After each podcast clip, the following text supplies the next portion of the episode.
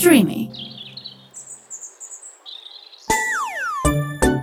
That's So Human με την Εκατερίνη Κονταρίνη και τη Μέρη Σακελαρίου.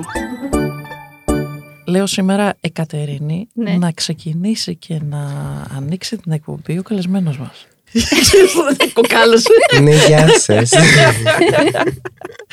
λοιπόν, ε, είμαι η Μέρη Σακελαρίου Και είμαι η Κατερίνη Κονταρίνη. και ακούτε That's So Human. Παρ' όλα αυτά την ανοίξαμε εμείς την εκπομπή. ε, δεν πειράζει, Φίλιππε. Ποιον έχουμε εδώ, ε, Κατερίνη. Φίλιππε, Φίλιππε. καλώς ήρθες στην σας εκπομπή βρήκα. μας. Αναφέρουμε και επίθετο. Άμα θέλετε, φυσικά. Παρακαλώ, παρουσιάσου. λοιπόν, εγώ είμαι ο Φίλιππος Ολοράντος. ναι. Είμαι 28 χρονών. Μμμ. Είμαι φέτος στην Οργανωτική Επιτροπή του Athens Pride. Ου, ου, 2023 Athens Pride. Τώρα καταλαβαίνεις γιατί το κάνει αυτό έτσι. Κουνάω Τις σημαιάκια. έχουν, πρόσεξε με, τις, ε, τις έχουν πει να μην πατάει τα κουμπάκια που είναι με, το με κάνω. διάφορους ήχους και το κάνει μόνη της. Είμαστε σε pre-Pride mood, οπότε μ' αρέσει. Είμαστε πάρα πολύ χαρούμενα γενικότερα. Λοιπόν, δεν ξέρω γενικά τι να πρωτοπώ για τον εαυτό μου συνήθως. Πες τα, πες τα, πες τα ασυνήθιστα. Αυτά που δεν Ασυνήθιστα. Ε, οκ. λες Α, συνήθως. Ε, όσοι με ξέρουν, είμαι τρελός νέρτουλα. Αλλά έχω και το twist, δηλαδή έχω Α. και μια τρέλα. Είμαι έτσι ένα συνδυασμό λίγο του πρέπει με το, με το τρελό, λίγο. Σε σε ένα συνδυασμό έτσι, Μμμ. δικό μου, όσο με ξέρουν. Φέτος στο Pride συμμετέχω πρώτη φορά, στο Athens Pride. Αν και με τη ΛΟΑΤ κοινότητα γενικότερα, α, έχω, με το ΛΟΑΤ κίνημα ασχολούμαι τα τελευταία 10 χρόνια. Δηλαδή πάνω κάτω είσοδος στην ηλικίωση με την είσοδο μου στα, στα τεκτενόμενα στην κοινότητα συμπέσανε. Εγώ κυρίως είχα δραστηριοποιηθεί βέβαια.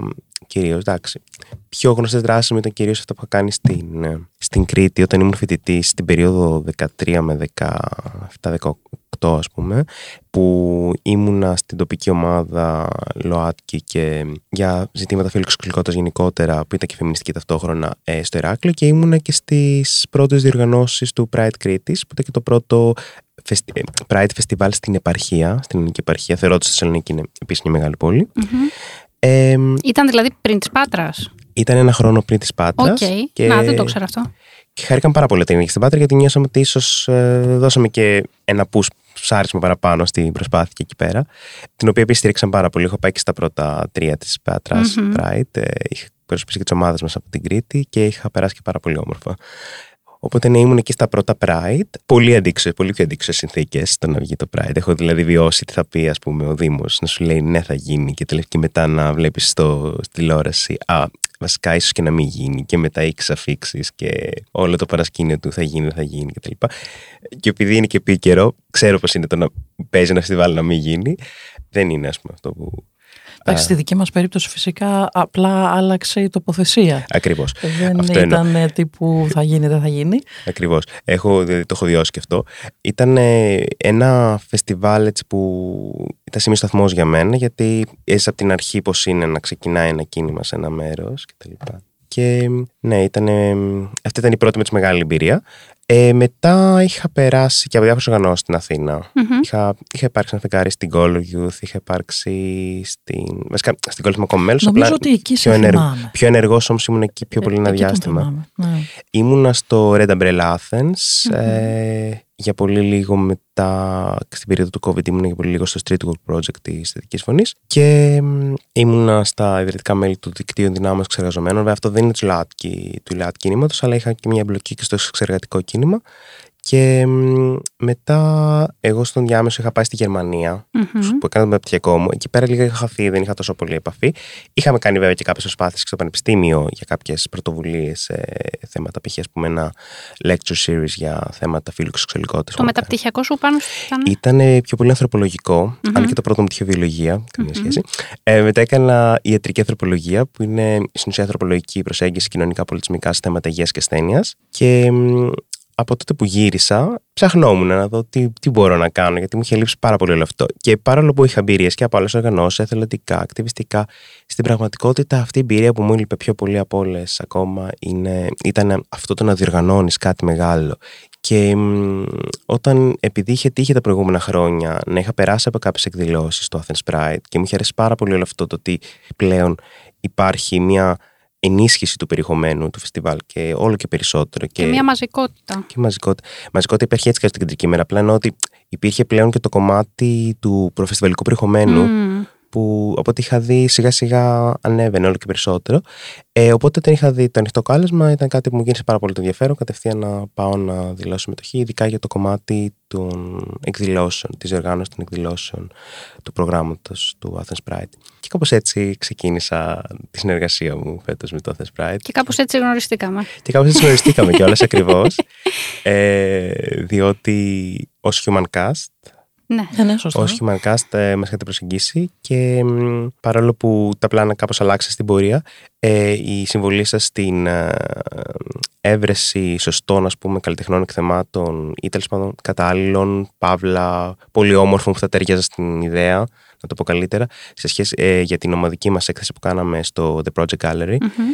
Με θέμα το πολύχρωμο σαϊκό της κοινότητας, της LGBTQI plus κοινότητας, που ήταν και η θετική μας θεματική. Ήταν πάρα πολύ σημαντική, ήταν πάρα πολύ όμορφη και εγώ σας, ευχα... σας ευχαριστώ και για ακόμη μια φορά γι' αυτό. Ήταν μια πολύ όμορφη, νομίζω, συνεργασία. Δηλαδή, ενώ δεν, είχε, ε, δεν είχαμε κατέβει με αυτή την πρόταση, ε, ήταν μεγάλη μας χαρά που συμμετείχαμε στο, στο όποιο μπορούσαμε να βοηθήσουμε ε, βαθμό ε, και πραγματικά και πολύ ωραία έκθεση. Είχε και πάρα πολύ ωραία ενέργεια. Δηλαδή, εγώ αυτό που είδα και τα άτομα που συμμετείχαν και η οργάνωση. Και ο επιμελητής. Και ο επιμελητής, σαφώς. Ε, ήταν. Δεν ξέρω, δηλαδή έμπαινες στο χώρο και, το, και ο χώρος σου. Και ο φυσικά. χώρος πολύ ωραίος. Ε, κάνατε ε, φο- ε, φοβερή επιλογή χώρων επίσης φέτος. Ναι, συμφωνώ. Ο, όπως είπατε, ε, καταρχάς είναι και για τον χώρο. Δηλαδή το The Project Gallery είναι ένας πάρα πολύ όμορφος χώρος και τα άτομα που συνεργαζόμαστε από το χώρο είναι εξαιρετικά. Δηλαδή δεν μπορώ να πω κάτι άλλο. και επίσης και η επιμέλεια παρουσίαση που ανέλαβε εθελοντικά ο, ο φίλος μου ο Ανδρέας ο Γεωργιάδης ε, ήταν καταλητική ωραία. σημασίας και τον ευχαριστώ για Έκανε ακόμη όντως φορά. πολύ καλή δουλειά. Και τα καλλιτεχνά φυσικά, τα οποία Καλά. ήταν ένας και ένας Τα και μία και καλλιτεχνά, μία ναι. και ένα και ένα. Δηλαδή, Πραγματικά. εντάξει, δεν είναι. Και είχαμε και μια ποικιλία και στα μέσα. Δηλαδή είχαμε και από installation, από κεραμικά, ναι, ναι, ναι. ε, σκίτσα, πορτρέτα, ε, digital prints, είχαμε μ, τρίπτυχα, είχαμε, ε, είχαμε video projection, είχαμε πραγματικά... Μα σε μια ομαδική έκθεση, και το λέω και από τη δική μας εμπειρία, η όλη ιστορία είναι να ταιριάζει φυσικά τα έργα ε, από τους, καλ- από τους καλλιτέχνες που έχουν επιλεχθεί να ταιριάζουν στη συγκεκριμένη θεματική, να μπαίνεις δηλαδή και να καταλαβαίνεις ότι είναι αυτή η θεματική, αλλά να είναι ταυτόχρονα πολύ διαφορετικά ή τα μέσα που έχουν επιλεγεί ή και τα ίδια τα έργα. Ακόμα δηλαδή και όταν είναι δύο ε, κο- που είναι γλυπτική καθαρά, να είναι τελείως διαφορετικό το ένα από το άλλο. Και όλα μαζί το πώς θα γίνει η σύνθεση να ταιριάξουν και να μπαίνεις και να καταλαβαίνεις ότι είναι μία θεματική. Είναι πολύ πολύπλοκο, είναι σπαζοκεφαλιά, αλλά αυτό και είναι το, το όμορφο. Κοίταξε, έχει και μια συμπεριληπτικότητα και ταυτόχρονα μια μοναδικότητα. Οπότε νομίζω ταιριάζει απόλυτα και στο γενικό σύνολο. Και να κάνετε πολύ περισσότερες, εγώ θα πω, εκθέσεις. Γιατί νομίζω πήγε καλά φέτος. Πήγε καλά, αλλά η εμπειρία μου φέτος ως πρώτη χρονιά σε εκδηλώσεις είναι ότι ε, όσα πιο πολλά άτομα συμμετέχουν σε μια εκδήλωση, τόσο πιο περίπλοκη είναι και η διεξαγωγή της. Εννοείται. Αυτό είναι αλήθεια και το λέμε και εμείς που έχουμε κάνει και ένα φεστιβάλ τεσσάρων ημερών με 42 άτομα είχαν φτάσει Ναι, οι καλλιτέχνες, συνολικά οι ναι. καλλιτέχνες. είναι, είναι, είναι. Εντάξει, έχει, θέλει μια... Ε, Έχει πάρα πολύ και γι' αυτό και πρέπει να υπάρχουν και πολλά άτομα που είναι εμπλεκόμενα, εθελοντές. Ε, είναι μια ομαδική δουλειά, δεν είναι... Ακριβώς, ναι, ναι, ναι. Και πολύ ωραίες, νομίζω να πούμε κιόλας εκθέσεις γίνανε και στο HGWSD, Ε, στο ηλία το χώρο, στο ναι. Ηλία το χώρο, όπως και φοβερές ομιλίες Πραγματικά, ναι. και στην Τεχνόπολη. Να πούμε δύο λόγια και γι' αυτό. Ε, νομίζω, δηλαδή, εντάξει, εγώ δεν έχω παρακολουθήσει όλο το, το πρόγραμμα. Ε, στο κομμάτι, ας πούμε, των ομιλιών, έχω σε τέσσερις ομιλίες. Καλά, η μία ήταν η δικιά μας. ναι, πραγματικά. ε, συμμετείχα. Είχαμε μια ναι, σύμπραξη και στις ομιλίες, σωστά. ναι. Ε, μαζί με το Hair Project, φυσικά, Project, ναι. που, που ήταν και, και στις τρεις ε, ε, συνδυαστικά, ας πούμε, και με το... Είχε ένα τρίπτυχο είναι στην ουσία. και, ένα στο, σι- και με το εκδηλώσεων. CISED, που το ένα ήταν ε, το, το κομμάτι που ήταν για τη συμπερίληψη, ΛΟΑΤΚΙ συμπερίληψη στις τέχνες, Μμμ. που έγινε στην Τεχνόπολη. Ε, υπήρχε μια πάρα πολύ ενδιαφέρουσα ομιλία η οποία αφορούσε τον ηλικιακό ρατσισμό, που Ακριβώς. ήταν ε, πάλι CISED και, Proud ε, Seniors. Proud και Seniors. Proud Seniors και Hair. Και αυτή φοβερή συζήτηση. Και το κομμάτι σε σχέση με άτομα τα οποία έχουν αναπτυχθεί πέρα από το. έχουν φύγει από τη χώρα που ζουν, έχουν επιστρέψει, μπορεί να έχουν ξαναπάει το Μμμ. Expanse, που έγινε στη, στο HGW. Επίσης καταπληκτική Αυτή ήταν μια από συζήτηση. τι πιο πραγματικά, από τις πιο να το πω φαν συζητήσεις. θα το- Ναι, ναι, ναι. Νομίζω έχουμε ήταν φέτος. ότι το κοινό εκεί πέρα Μεγάλη ξεσηκώθηκε. αλληλεπίδραση. Μεγάλη αλληλεπίδραση, ναι, ναι, ναι, ήταν πάρα πολύ ωραία.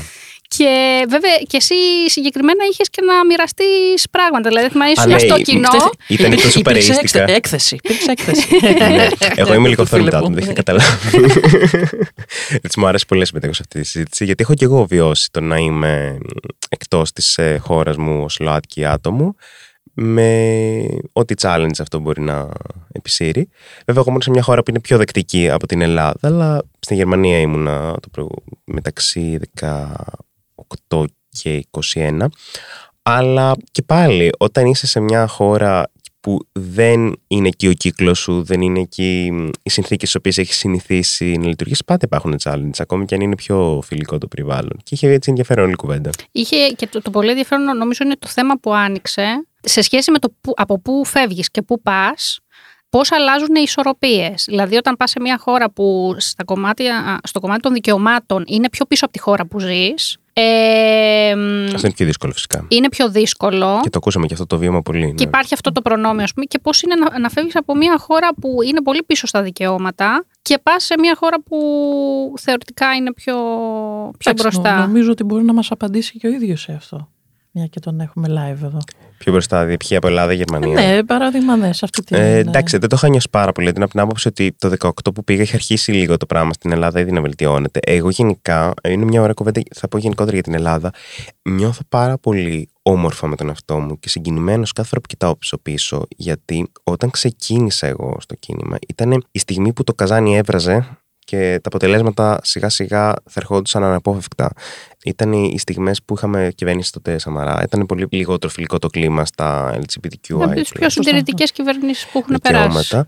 Ε, δεν είχε υπάρξει ακόμη καμία κίνηση όπως το σύμφωνο ή το αυτό το Συμβεί, φύλου. ναι. Και τώρα που πέρασε και η τελευταία κυβέρνηση κάποια όπως ε, με την ΠΡΕΠ, με τα έντρες δικαιώματα κτλ. Δεν υπήρχε κάποια development α, για να μην το κομματικοποιήσω. Ότι γενικότερα ήταν μια εποχή που οι κυβερνήσεις ακόμη δεν κάνανε βήματα. Ήταν μια εποχή που υπήρχε άνοδος του της ακροδεξιάς όπως θυμάστε. Ακριβώς. Ήταν μια περίοδος όξυνσης. Εγώ θυμάμαι για παράδειγμα το, το πώς ήταν ακόμη ένα ταμπού στις στις τηλεοράσεις και αυτά η αναφορά στα LGBTQI θέματα. Θυμάμαι δηλαδή ακόμη υπήρχε ένας κυτρινισμός και στον τύπο στα θέματα Μμμ. αυτά. Οριακά. Η προσέγγιση, πώς ήταν. Όλο αυτό. Και κοιτάζω πίσω και τα τελευταία δέκα χρόνια νιώθω τα βήματα που έχουν γίνει ότι είναι τεράστια. Είναι. Και μ, χαιρόμαστε πάρα πολύ. Δηλαδή, υπάρχουν άλλες χώρες στην Ευρώπη, ας πούμε, στην, στην Ανατολική Ευρώπη, που δεν έχουν κάνει αυτά τα βήματα και οριακά μπορεί και να έχουν κάνει και πισωγυρίσματα. Δηλαδή, ας πούμε τώρα, να πω παράδειγμα, στην Ουγγαρία έχει κάνει, έχουν κάνει πισωγυρίσματα. Ναι, ναι, ναι, ναι. Στην Πολωνία ε, δεν ξέρω κατά πόσο έχουν προοδεύσει και τοπικά ίσως έχουν γίνει και πισωγυρίσματα. Είναι, είναι, πολύ, είναι πολύ ευχάριστο όλο αυτό. Οπότε δεν το βίωσα τόσο έντονα το πήγα από την Ελλάδα στη Γερμανία. Αλλά απ' την άλλη, κάποια πράγματα μου έκαναν πολύ θετική εντύπωση. Α πούμε το γεγονός ότι μ, ήταν πάντα, ξέρω εγώ, μια από τις πρώτες ερωτήσεις που θα σου έκανε κάποιος. Γιατί δεν είναι ότι πας, καλησπέρα σα, είμαι, είμαι γκέι, είμαι το τάδε, ξέρω εγώ κτλ. Συνήθως δεν λειτουργεί έτσι το πράγμα. Αλλά μια από τις πολύ πρώτες ανθρώπινες και απλές και λογικές ερωτήσεις που μου κάνανε ήταν πώς και ήρθες Γερμανία. Και εγώ, ναι, μεν έκανα το μεθυσιακό, αλλά αυτό το έκανα στην πορεία. Εγώ στην αρχή είχα πάει λόγω του συντρόφου μου, Μμμ. που ήταν- είναι Έλληνας, αλλά ζούσε χρόνια και δούλευε στη Γερμανία. Εκείνη την περίοδο δούλευε ακόμα στη Γερμανία. Και πάντα μια από τις πρώτες μου απαντήσεις που έδινα, πολύ ειλικρινώς, ήταν ότι ω σύντροφός μου και φαινόταν το φίλο, ζει στη Γερμανία, οπότε ήρθα για να είμαι μαζί του. Μμ. Οπότε αναγκαστικά πάντα ήταν μια από τις πρώτες πληροφορίες που έδινα για τη ζωή μου. Και ήταν πάντα κάτι πολύ φυσιολογικό και δεν, δεν ήταν θέμα συζήτησης αυτό. Αυτός μου έκανε πάρα πολύ θετική εντύπωση. Στην Ελλάδα, ακόμη και σε πιο φιλικό περιβάλλον, πιστεύω ότι όλοι και κάποια άτομα θα σε βάσει. Α, ναι, ξέρω. γιατί που Λίγο παραπάνω έκπληξη θα περίμενα. Αυτό τώρα, τα τελευταία χρόνια, τα δύο τελευταία χρόνια θα πω, έχει αλλάξει. Δηλαδή, όταν έρχει στο κομμάτι ότι θα, θα αναφέρεις κάτι ανάλογο, Α, με τον σύντροφό μου θα πάμε εκεί. Έχεις δει αλλαγή στην αντίδραση; Δηλαδή, στο ότι δεν υπάρχει ένα τόσο μεγάλο κομμάτι έκπληξης. Θέλω να πιστεύω ότι δεν υπάρχει και κάποια αρνητική αντίδραση, αλλά τουλάχιστον στο κομμάτι της έκπληξης, ότι πλέον δεν είναι έκπληξη κάτι τέτοιο. Ε, Γιατί εγώ, ας πούμε, πιστεύω έχω πολύ δει- λιγότερο το βλέπω πια. Ναι. Έχω, έχω δει και εγώ αλλαγή, γι' αυτό το λέω. Στις, και πέρα από το κομμάτι το πολιτικό και των αλλαγών που είναι πολύ σημαντικές που έχουν γίνει, έχω την αίσθηση ότι γενικότερα η κοινωνία έχει αλλάξει τον τρόπο που, που αντιδρά. Εντάξει, μιλάς πάντα όσον αφορά τις πρωτεύουσες, έτσι, περισσότερο. Ναι, εντάξει, μιλάω για, για Αθήνα αυτή τη Η στιγμή. Αθήνα κάπως έχει, θα πω, μαλακώσει σε αυτό, έως ε, ότι, ιδίως στο κέντρο της, ε, της Αθήνας, νομίζω ότι πια δεν έχει... Ναι, και δεν Ε, μιλάω μόνο για το bubble, γιατί ο καθένας έχει το δικό του bubble και το δικό του safe space. Και φυσικά δεν μιλάω για αυτό το κομμάτι. Μιλάω για γενικότερα. Δηλαδή το ότι μπορεί να έρθει στο σπίτι ένα άτομο το οποίο να έχει να κάνει μια εργασία Μμμ. και ότι δεν θα αντιδράσει περίεργα, ας πούμε. Φυσικά μπορεί να τύχει και αυτό. Έτσι. Ναι, ναι, σίγουρα. Ε, αλλά εγώ ε, αρχίζω να βλέπω διαφορά. Αρχίζω να, δηλαδή να βλέπω πιο ε, ευρωπαϊκή αντιμετώπιση. Συμφωνώ. Και η ορατότητα που υπάρχει στο κέντρο της Αθήνας, ειδικά σε, σε παρουσίες που φεύγουν από το κανονικό πρότυπο στην έμφυλη έκφραση ή ας πούμε σε μια έκφραση της ομόφυλης συντροφικότητας και του ερωτισμού, πλέον νομίζω ότι είναι, είναι μια πολύ πιο όμορφη εικόνα σε με τα προηγούμενα χρόνια. Πλέον δηλαδή φαίνεται ότι υπάρχει μια παραπάνω ανάσα ελευθερίας στην έκφραση και είναι κάτι που το χαίρομαι πολύ. Απ' την άλλη, νιώθω ότι δεν υπάρχει τόσο πολύ παρουσία και ορατότητα σε πιο προαστιακές περιοχέ, σε πιο, πιο πολύ στα προάστια εκτός δηλαδή του κέντρου. Μμμ. Ίσως και επειδή όλο το λεκανοπέδιο εισαγωγικών θα νιώσει πιο άνετα να κοινωνικοποιηθεί στο κέντρο; Δεν ξέρω, Μμμ. το, έχω- δεν ξέρω αν το, έχετε σκεφτεί- το έχετε σκεφτεί κι εσείς αυτό. Εγώ το- Νιώθω καμιά φορά λίγο αυτό. Το είδα πολύ έντονα και στη συζήτηση που έγινε, που κάποια, ε, πα- πάλι μιλάω για το, για το Expand, που υπή- κάποια άτομα μου είπαν ότι δεν, δεν τους άρεσε στα προάστια, συγκεκριμένα ας πούμε, αναφέρονταν στα νότια προάστια, και ότι επιλέξανε να μείνουν κέντρο ακριβώς γιατί υπάρχει α, μεγαλύτερη ορατότητα και αισθανόντουσαν πιο άνετα. Ναι, είναι κάτι που το ακούω πολύ. Ναι. Οπότε.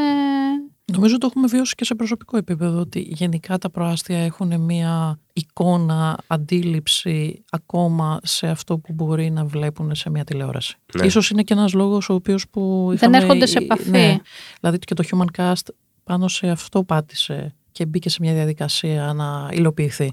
στο τι υπάρχει στην τηλεόραση αυτή τη στιγμή, Σωστά, στην ναι. ορατότητα. Πάνω σε αυτό θα πω για τα προάστια ότι νομίζω ότι δεν είναι, είναι τόσο το κομμάτι του συντηρητισμού καθεαυτού, ε, αλλά το πολύ το κομμάτι, θα μου πεις δεν συνδέεται, αλλά του καθώς πρέπει, δηλαδή του φαίνεστε. Ε, έχω την αίσθηση, αυτό ρε παιδί μου με την ελληνική κοινωνία, ότι υπάρχει πάρα πολύ το ότι, εντάξει, έχουμε αποδεχτεί κάποια πράγματα, αλλά δεν χρειάζεται να υπάρχει τόσο μεγάλη ορατότητα πρακτικά. Αυτό αντιμετωπίζω, ας πούμε, ε, ε, συζητώντας με κόσμο. Είναι και πιο εικονιακέ περιοχές επίσης. Οπότε, Μμμ. ας πούμε, πιο πιθανό είναι να έχεις ΛΟΑΤΚΙ προσλαμβάνουσες στο κέντρο που ζουν ας πούμε, και πολλά άτομα που είναι ας πούμε, είτε single είτε σε μια σχέση χωρίς παιδιά, ε, είτε φοιτητές είτε νέοι καλλιτέχνες. Δηλαδή, είναι και η ανθρωπογεωγραφία του κέντρου πιο κοντά, να το πω Μμμ. έτσι. Έχει μεγαλύτερη τομή με τη ΛΟΑΤΚΙ plus κοινότητα και μ, βέβαια απ' την άλλη μπορεί να υπάρχουν και πάρα πολλοί ΛΟΑΤΚΙ οικογένειες και να μείνει στο φως ενώ δεν το γνωρίζω αυτό απ' την άλλη Οι οικογένειες Ουράνιο Τόξο, ας πούμε, μ, έχουν κάνει καταπληκτική δουλειά. Και μ, τώρα είδα και αφίσες που έχουν βγει σε σχέση με αυτό το κομμάτι της οικογένειας. Και μπράβο που Μμ. έχουν βγει, ε, βλέπω στις στάσεις των λεωφορείων. Και αυτό που λες, δηλαδή, δε- ενώ είναι πολλές οικογένειες, δεν υπάρχει ορατότητα και η ανάγκη είναι μεγάλη, γιατί υπάρχουν πολύ σοβαρά θέματα που έχουν να αντιμετωπίσουν. Όπως το κομμάτι της υγείας, το ότι Μμ. όταν ε, ένα παιδί πηγαίνει ε, για κάποιο λόγο στο νοσοκομείο και δεν μπορούν να το επισκεφτούν και οι δύο γονείς ή στο κομμάτι του αν ένας γονιός φύγει από τη ζωή, ο, ο άλλος γονιός που το έχει μεγαλώσει δεν έχει απολύτως κανένα δικαίωμα. Όλα αυτά είναι πολύ σοβαρά θέματα. πραγματικά ναι. Και νομίζω και μια άλλη πολύ ενδιαφέρουσα συζήτηση είναι και για το ΛΟΑΤΚΙ σώματα και μηνόπαυση. Α, ναι, Από τους συμφωνώ. Proud Seniors, ε, στο οποίο πάλι στο κομμάτι για, για την ομινόπαυση και για την εμινόπαυση στα τραν σώματα, πάλι για κάτι που δεν συζητάμε. Πολύ σημαντικό. Γενικά σε όλα τα σώματα που μπορούν να περάσουν αυτή τη διαδικασία. Επειδή, όπως είπα, είχα κάνει και ιατρική ανθρωπολογία, είναι πολύ Μμμ. ενδιαφέρον το πώς η μηνόπαυση είναι και μια διαδικασία φυσική του σώματος που έχει παθολογικοποιηθεί τόσο πολύ και έχει ιατρικοποιηθεί τόσο πολύ όλα τα περασμένα χρόνια. Ε, για παράδειγμα, ας πούμε, σε άλλες σε άλλες κουλτούρες, σε άλλους πολιτισμούς, δεν θεωρείται απλά ένα πέρασμα. Π.χ. ας πούμε, στην Ιαπωνία, το κονένκι είναι ας πούμε, ένα, ένα πέρασμα της, από μια ηλικία σε μια άλλη. Και ακόμη και ο τρόπος που στην κοινή αντίληψη αυτό βιώνεται είναι διαφορετικός καμιά φορά. Δηλαδή, ας πούμε, εκεί πέρα περισσότερο το θεωρούν σαν ένα πέρασμα που έχει κάποιες διαδικασίες σωματικές που μπορεί να επιπονέσουν λίγο τη γυναίκα κτλ. Ενώ στην Δύση το αντιμετωπίσουμε σαν ένα πρόβλημα, σαν ένα, σαν ένα εντό εισαγωγικών στην υγεία ή σαν, σαν, μια διαδικασία που δημιουργεί πολλά προβλήματα σε πολλές, ε, και πρέπει κάπως να αντιμετωπιστεί για να... ότι κάπως χρειάζεται μια αντιμετώπιση, μια μεταχείριση. Και φυσικά σε αυτήν την κουβέντα δεν, υπάρχουν, ε, δεν υπάρχει αναφορά σε κάτι πέρα από το τυπικό γυναικείο σώμα, οπότε είναι πραγματικά μια πολύ ωραία κουβέντα και ξέρω ότι θα υπάρξουν και λόγοι ειδικά για, για σώματα πέρα από το ε, γυναικείο σώμα, οπότε ναι, είναι μια συζήτηση που και εγώ αδειμονώ να και είναι και το κομμάτι του, πάλι θα πω το ιατρικό και των νοσοκομείων, γενικότερα για ξανά η αντιμετώπιση πηγαίνοντας ε, ένα άτομο φιλοδιαφορετικό σε, μια, σε ένα δημόσιο και σε ιδιωτικό γιατρό, έτσι, του τι αντιμετωπίζει και πώς ας πούμε μπορεί να βρει ένα safe space Α, ναι, για να μπορέσει μόνο και μόνο να πει το ιστορικό, έτσι, ναι, πέρα ναι, από την εξέταση. Και να μην είναι όλο αυτό μια τραυματική εμπειρία. Πραγματικά. Ναι. Ε, γενικότερα θεωρώ ότι το θέμα της υγείας στην, ε, στην Ελλάδα και το ΛΟΑΤ και άτομα παραμένει ένα θέμα που χρήζει πολλής προσοχής, γιατί ακόμα και σήμερα που υπάρχουν όλο και περισσότεροι επαγγελματίες υγείας φιλικοί, που υπάρχουν όλο και περισσότεροι επαγγελματίες υγείας που γνωρίζουν καλύτερα αυτά τα ζητήματα, υπάρχει ακόμη πάρα πολύ μεγάλο κενό στο να υπάρξει πραγματικά μια ενημέρωση και μια λίγο ad hoc προσέγγιση στις δικές μας ανάγκες. Δηλαδή, εγώ αυτό θέλω πάρα πολύ να δω στο μέλλον είναι πώς πώς υπάρχουν, ας πούμε, γυναικολόγοι, ανδρολόγοι κτλ. Θέλω πάρα πολύ να δω στο μέλλον υπάρχουν ειδικοί επαγγελματίες στο θέμα της ευρύτερης έννοιας του γυναικολογία. Τώρα αναγκαστικά έχουμε στη λέξη γυναίκα, αλλά να υπάρχει. Μα πρέπει να αλλάξουν και όρια. Αυτό. Να υπάρχει μια ειδικότητα που να είναι πιο γευρία, πιο γενική ή που να υπάρχουν άτομα που να λένε είμαι ξέρω π.χ. ειδικός στα ζητήματα της π.χ.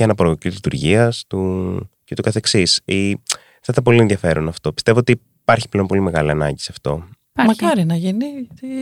Εντάξει, γιατί καλό και από τη στιγμή που υπάρχει ζήτηση πρέπει να υπάρχει και. Κατάλαβες, ανταπόκριση. Κοίτα, από το πιο απλό που μπορεί να γίνει, δηλαδή, αν κάποιοι ξέρουν ε, ανθρώπους της υγείας που είναι φιλικά, προσιτά, ε, να, να, να βγει μια λίστα, παιδιά. δηλαδή, να, να, να πηγαίνει ο κόσμος... Προτινόμενοι, προτινόμενοι ναι, ναι, ναι. Επίσης, σήμερα ε, sorry, την ναι, ναι, Τρίτη 6 Ιουνίου θέλω να πω, εχουμε υπάρχει εκδήλωση για, τα, για τις intersex ε, διεκδικήσεις και την πραγματικότητα που βιώνουν τα intersex άτομα στην Ελλάδα. Από εκεί πέρα, από όσο θυμάμαι, μια πολύ μεγάλη διεκδίκηση επίσης της σύνταξη κοινότητας είναι, είναι υπάρχουν οι επαγγελματίες υγείας που είναι πραγματικά ενημερωμένοι Γι αυτό, και ναι, μπορούν να αντιποκριθούν στις ανάγκες των intersex ατόμων και των intersex σωμάτων. Σώματα που δεν μπορούν να χωρέσουν στις προφτιαγμένες, κατά κάποιο τρόπο, προκατασκευασμένες κατηγορίες του άντρα και της γυναίκας, σαν βιολογικές κατηγορίες. Οπότε υπάρχουν διάφορες συζητήσεις. Το οποίο είναι ένα πολύ μεγάλο μέρος της κοινωνίας, τα intersex άτομα. Αν θυμάμαι καλά, σε ποσοστά είναι γύρω στο 2%. Δηλαδή είναι ναι. περίπου όσα τα ginger ε, άτομα. Και, και, και ναι. η, η κοινωνία επιλέγει να μην. Δηλαδή, και μιλώντας και που θέτουν το θέμα της βιολογίας, που ακόμα και στη βιολογία, αν θες να σταθείς, δεν μπορείς, ας πούμε, ένα τόσο μεγάλο ποσοστό να μην το λαμβάνεις υπόψη σου. Είναι φοβερό. Δηλαδή, είτε μιλάμε για κοινωνικό φύλλο, είτε μιλάμε για βιολογικό φύλλο. Ε, ε, υπάρχει ένα το επιλέγω να μην βλέπω. Επιλέγω ε, να μην ε, θεωρώ ότι αυτά τα άτομα είναι μέρος της κοινωνίας και θέλω απλά να μην υπάρχουν, ας πούμε. Κοίτα, το ζήτημα ξεκινάει πολύ πιο πίσω. Δηλαδή, το, το είπες και εσύ με έναν τρόπο, Φίλιππε. Δηλαδή, έχουμε να κάνουμε πάρα πολύ με την κουλτούρα για το σώμα μας. Το πώς είναι το σώμα μας, κατά πόσο αποδεχόμαστε το σώμα μας. Ε, είτε αυτό είναι, έχει κάποια αρσενικά στοιχεία ή κάποια θηλυκά στοιχεία. Είναι δηλαδή από πριν η κουλτούρα, ας πούμε αντρολόγος που ανάφερες. Ναι. Πες μου τώρα ε, ποιοι ε, εσείς άντρες, έτσι, ε, πηγαίνουν σε αντρολόγους. Δεν ξέρω, δεν ξέρω αν ξέρω ε, πολλούς. Δηλαδή δεν νομίζω ότι πηγαίνουν γενικά. Συνήθως αυτός που είναι αντρολόγο είναι κυρολόγος από, από το Ναι, ναι, έχουν μια δεύτερη. Οπότε συνήθως νομίζω είναι θέματα και δεν το λένε και αντρολόγο. Mm. Πρόσεξε με. Συνήθως θα, θα πούνε να πάω σε έναν ουρολόγο. Σε έναν ουρολόγο θα πούνε. Νομίζω ότι έχει να κάνει και με θέματα π.χ. τη λειτουργία, το προστάτης, με αυτά τα ζητήματα κυρίως πάνω στον ανδρολόγο, όπως ξέρω.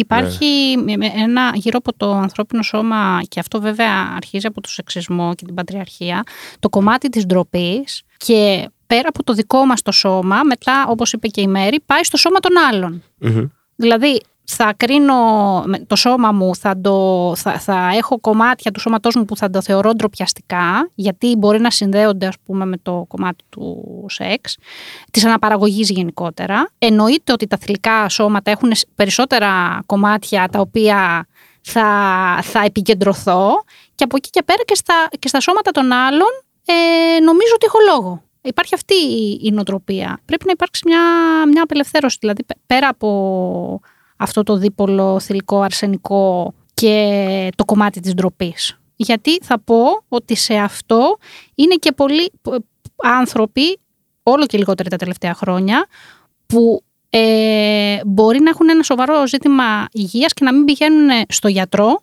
γιατί δεν θέλουν να περάσουν από αυτή τη διαδικασία. Φυσικά.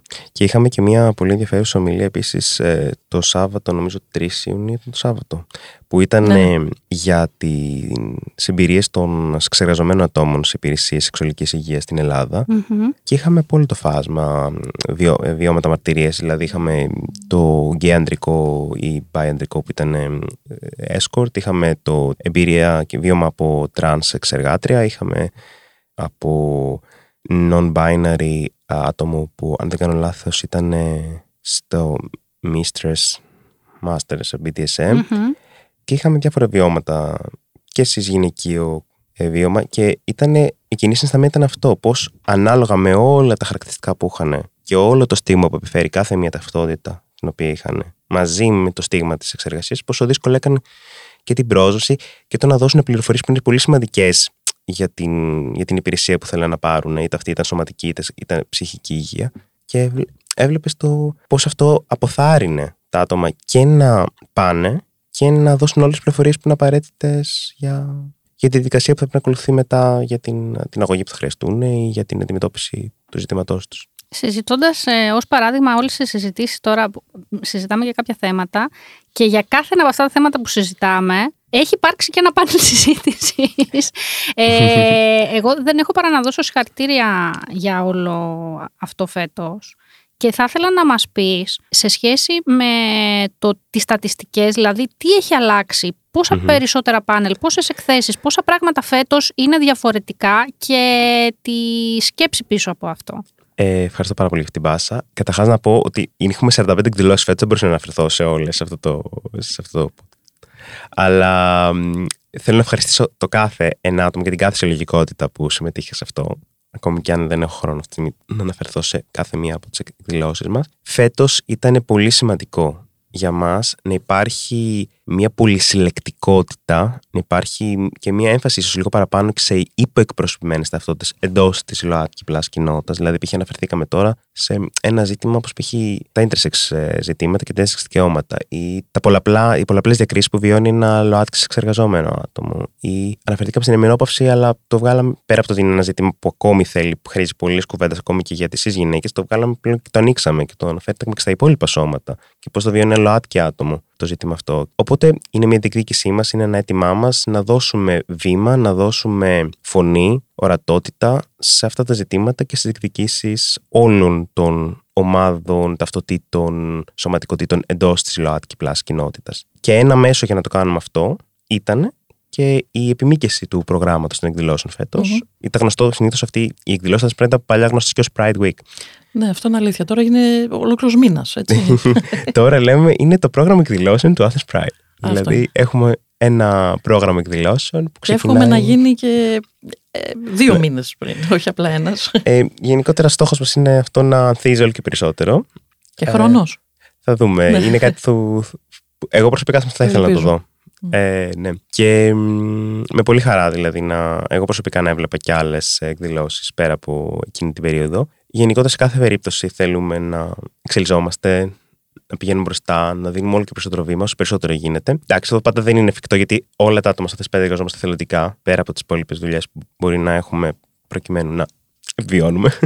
Οπότε ναι, ήταν ένας στόχος μας για φέτος αυτός και ήταν για μένα πολύ όμορφο το ότι είχαμε όλο αυτό το ταξίδι μέχρι τώρα, γιατί έχουν περάσει ήδη δυόμιση εβδομάδες εκδηλώσεις. Ξεκινήσαμε την συμβολικά στις 17 Μαου, που είναι η Παγκόσμια Μέρα κατά της ομοφοβία, τρασφοβίας, αμφιφοβία, τρισκοφοβία.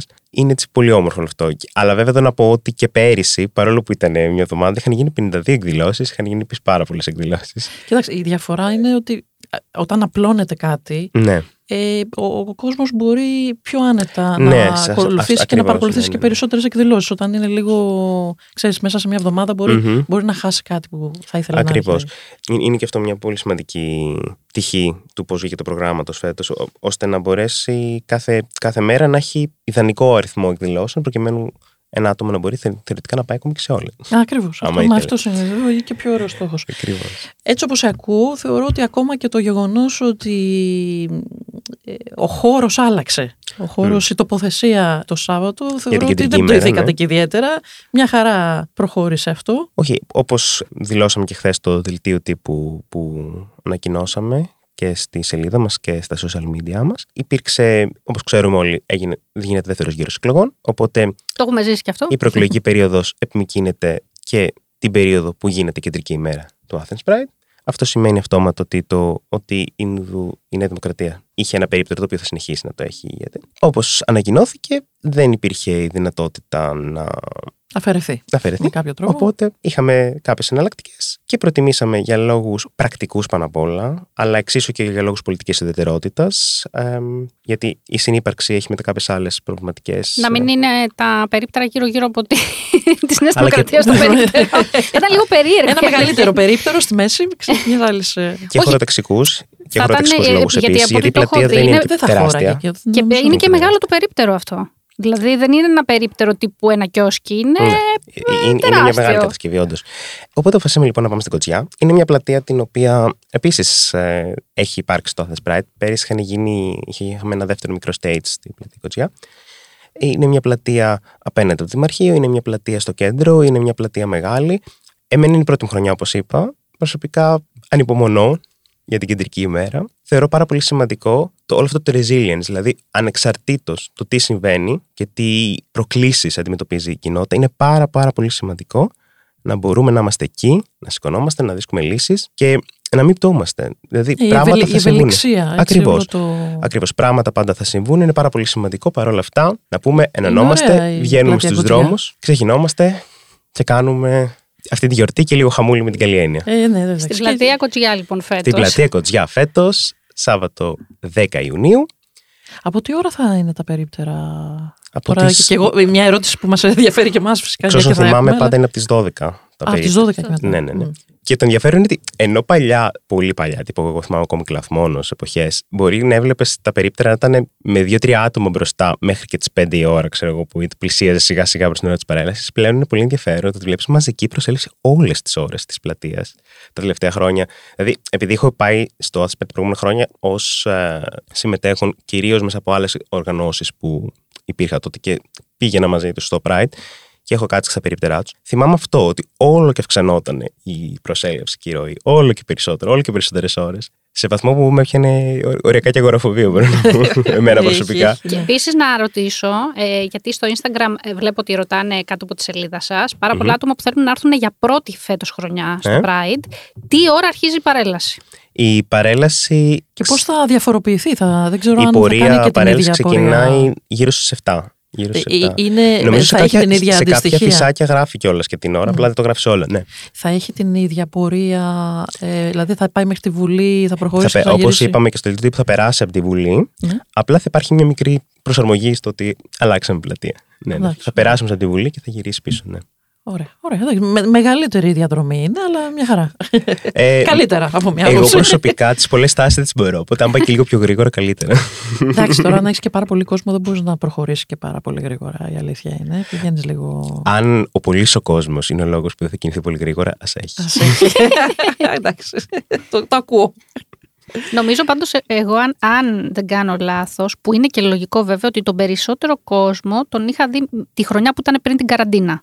Μετά την καραντίνα υπήρχε το κομμάτι του τεκομά, υπήρχε, κο- ε, και υπάρχει ακόμα κόσμος. Μιλάς για το που, 18. Και Ναι, 9. 19. 19. Υπάρχει, υπάρχει κόσμος ακόμα που φοβάται να συνοσιστεί. ε, Και παρόλο που μπορεί να είναι και με μα- μάσκα κτλ.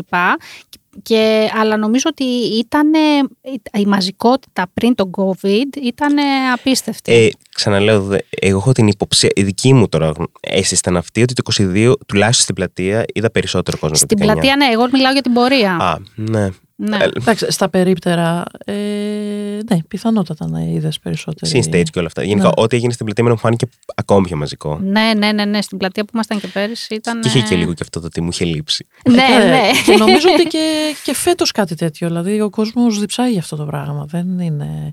Και νομίζω και η συγκεκριμένη πλατεία είναι και πιο ωραία ταξινομημένη. Δηλαδή, έτσι αυτό το τετράγωνο. Δεν έχει αυτό ε, το χαοτικό κομμάτι. που είναι το στο, στην πλατεία συντάγματος. Φυσικά, να πούμε ότι αυτό είναι και προσωπική αίσθηση του καθενός. Δηλαδή, δεν υπάρχει το ότι αυτή η πλατεία δεν είναι καλή, εκείνη είναι πιο αυτό. Είναι ο καθένας. Α Καλά, πούμε και ναι. για την Κλαθμόνος. Είναι πολλά άτομα που τους άρεσε πάρα πολύ στην Κλαθμόνος. Ε, είμαι Ε, ένα από αυτά. Ήταν, ήταν, ήταν πολύ όμορφες αναμνήσεις που έχουμε όλα μέσα στην Πληθμόνο πραγματικά και όλο αυτό το παρεΐστικο. Δηλαδή, εγώ προσωπικά δεν θα πω τώρα ψέματα. Το να είμαι με άλλα 250-300 άτομα της κοινότητας μπροστά από το stage, 12 παρά, ξέρω εγώ, και να έχουμε σχεδόν δακρύσει ακούγοντας μπουφί. Δεν θυμάμαι μια εικόνα, ας πούμε, ή, ή να τα σπάμε με φουρέρα κτλ.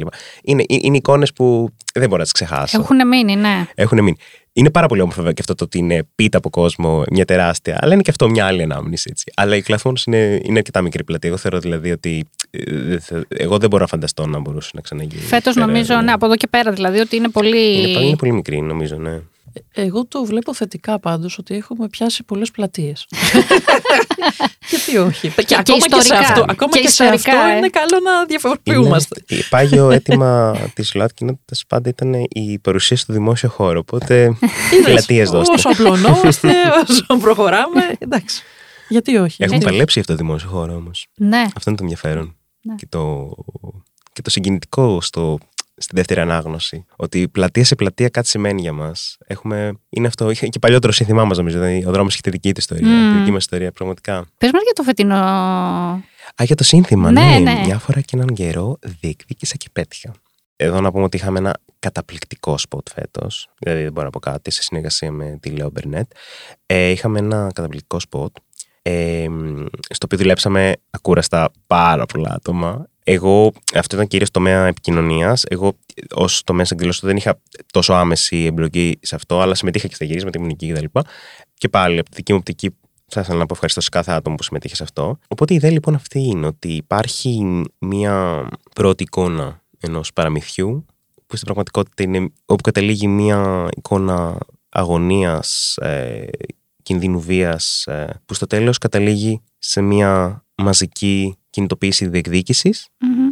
και όπως το πλήθος μαζεύεται υπάρχει ο επίλογος ότι μια φορά και έναν καιρό τι αυτό πραγματικά θα θέλαμε να έχουμε σαν ΛΟΑΤ κοινότητα, την οικογένειά μας, τον συντροφό μας ε, χωρίς να χρειάζεται να το κρύβουμε, να είμαστε αυτός μας, να μας, προσκαλούν, να μας προσφωνούν το όνομα που θέλουμε, το προνάων που θέλουμε. Και άλλες, όλες τις διεκδικήσεις που να μην επεμβαίνουν οι γιατροί στο σώμα μου χωρίς την άδειά μου και φτάνουμε στο για να μπορούμε, βγαίνουμε στους δρόμους, για να μπορούμε κάποτε να λέμε μια φορά και έναν καιρό διεκδίκησα και πέτυχα. Και είναι και μια πολύ. και- και εσωτερικά για τα, για τα άτομα τα οποία συμμετέχουν σε αυτό, αλλά και προς, γιατί γίνονται συνεχώς συζητήσεις, ποια είναι η ανάγκη για το Pride κτλ. κτλ. Είναι φοβερό το πώς μέσα σε, ένα, σε μια πρόταση που είναι ο τίτλος του φετινού Pride, μπορείς να εξηγήσεις για ποιο λόγο γίνεται το Pride. Αυτό είναι πάρα πολύ δύσκολο να το πετύχεις. Ναι, Και στο φετινό νομίζω ότι έχει επιτευχθεί αυτό. χαίρομαι πάρα πολύ. Μπράβο δηλαδή. Στο μεταξύ, σ' ακού- σ' άκουσα πριν για το, το- αυτό το μήνυμα που θες να, θέλετε να βγάλετε προς τα έξω και μου θύμισε μια άσκηση που χρησιμοποιώ πα- μέσα στη θεραπεία. Ω, για Και μιλάμε γι' αυτό. Είναι, είναι πολύ ενδιαφέρον.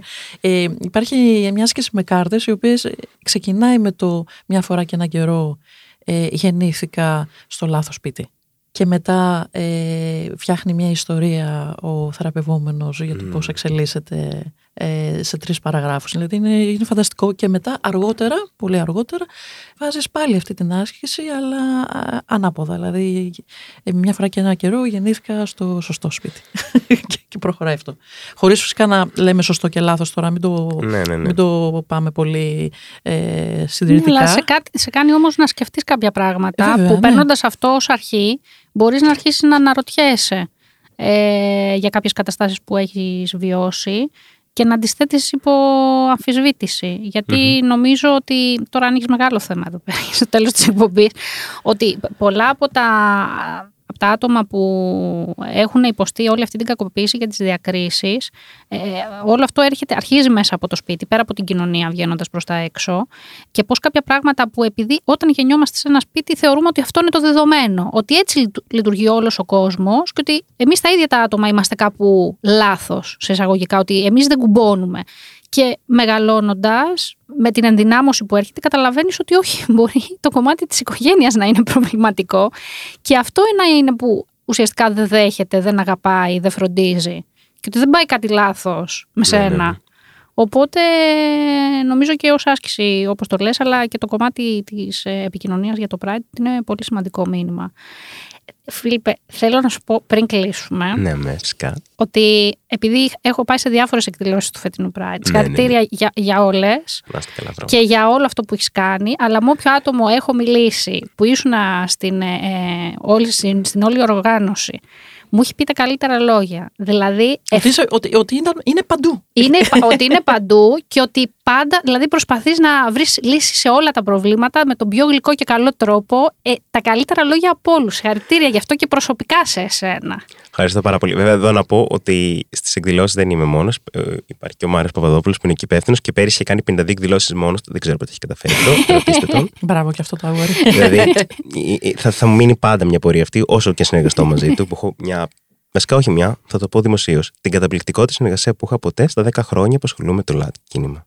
Οπότε, Πολύ σημαντικό. Καλό να, δω- να δίνουμε τα credits γενικότερα. πολύ σημαντικό. ε, για, για όλο αυτό. Την ιστορία τη γράφουν και τα άτομα. Εγώ αυτό νομίζω. Αυτό ακριβώ. γιατί είναι προσωπικός χρόνος, ενέργεια και δεν είναι και το ευκολότερο γιατί δέχεσαι ε, και την κριτική και την κούραση και το δεν αντέχω άλλο. από... Ναι, καλά, εννοείται. Αυτό υπάρχει πάρα Το δεν αντέχω άλλο. θε- Το δεν αντέχω άλλο και μετά Να- πάμε στο σοντάτ και χορεύουμε. Τρεις Ναι, εβδομάδες τελειώνει. είναι Εγώ επαναλαμβανόμενη το, ατάκα. το, το προσπερνάω αυτό. Είναι pattern. Δεν αντέχω άλλο. Φιλιά, αγκαλιά, σοντά και κάποιο άλλο Στη φω, μαγαζί. στη φω. Ε, είναι. Ναι, είχαμε και συνεργασία και με μαγαζιά φέτος, οπότε είχε πολύ ενδιαφέρον γιατί παρόλο μου κουρασμένος, εγώ προσπαθούσα να πηγαίνω σε κάθε ένα πάρτι που είχαμε. νομίζω, νομίζω ότι μηδενίζεις και ξαναρχίζεις. Δεν ξέρω, ναι, κάτι παθαίνω. Είναι σπαστή, κάνω ένα restart. Πάλι. πάμε. Τέλεια. Να πω ότι θα θέλαμε πάρα πολύ να σε δούμε και την επόμενη χρονιά εδώ, να μιλήσεις πάλι με κάτι αντίστοιχο, πάλι με, με κάτι που αφορά το Pride. Ε, Ή και με προσωπικό project. εννοείται. Αμέ, αυτό, γιατί αυτό, όχι.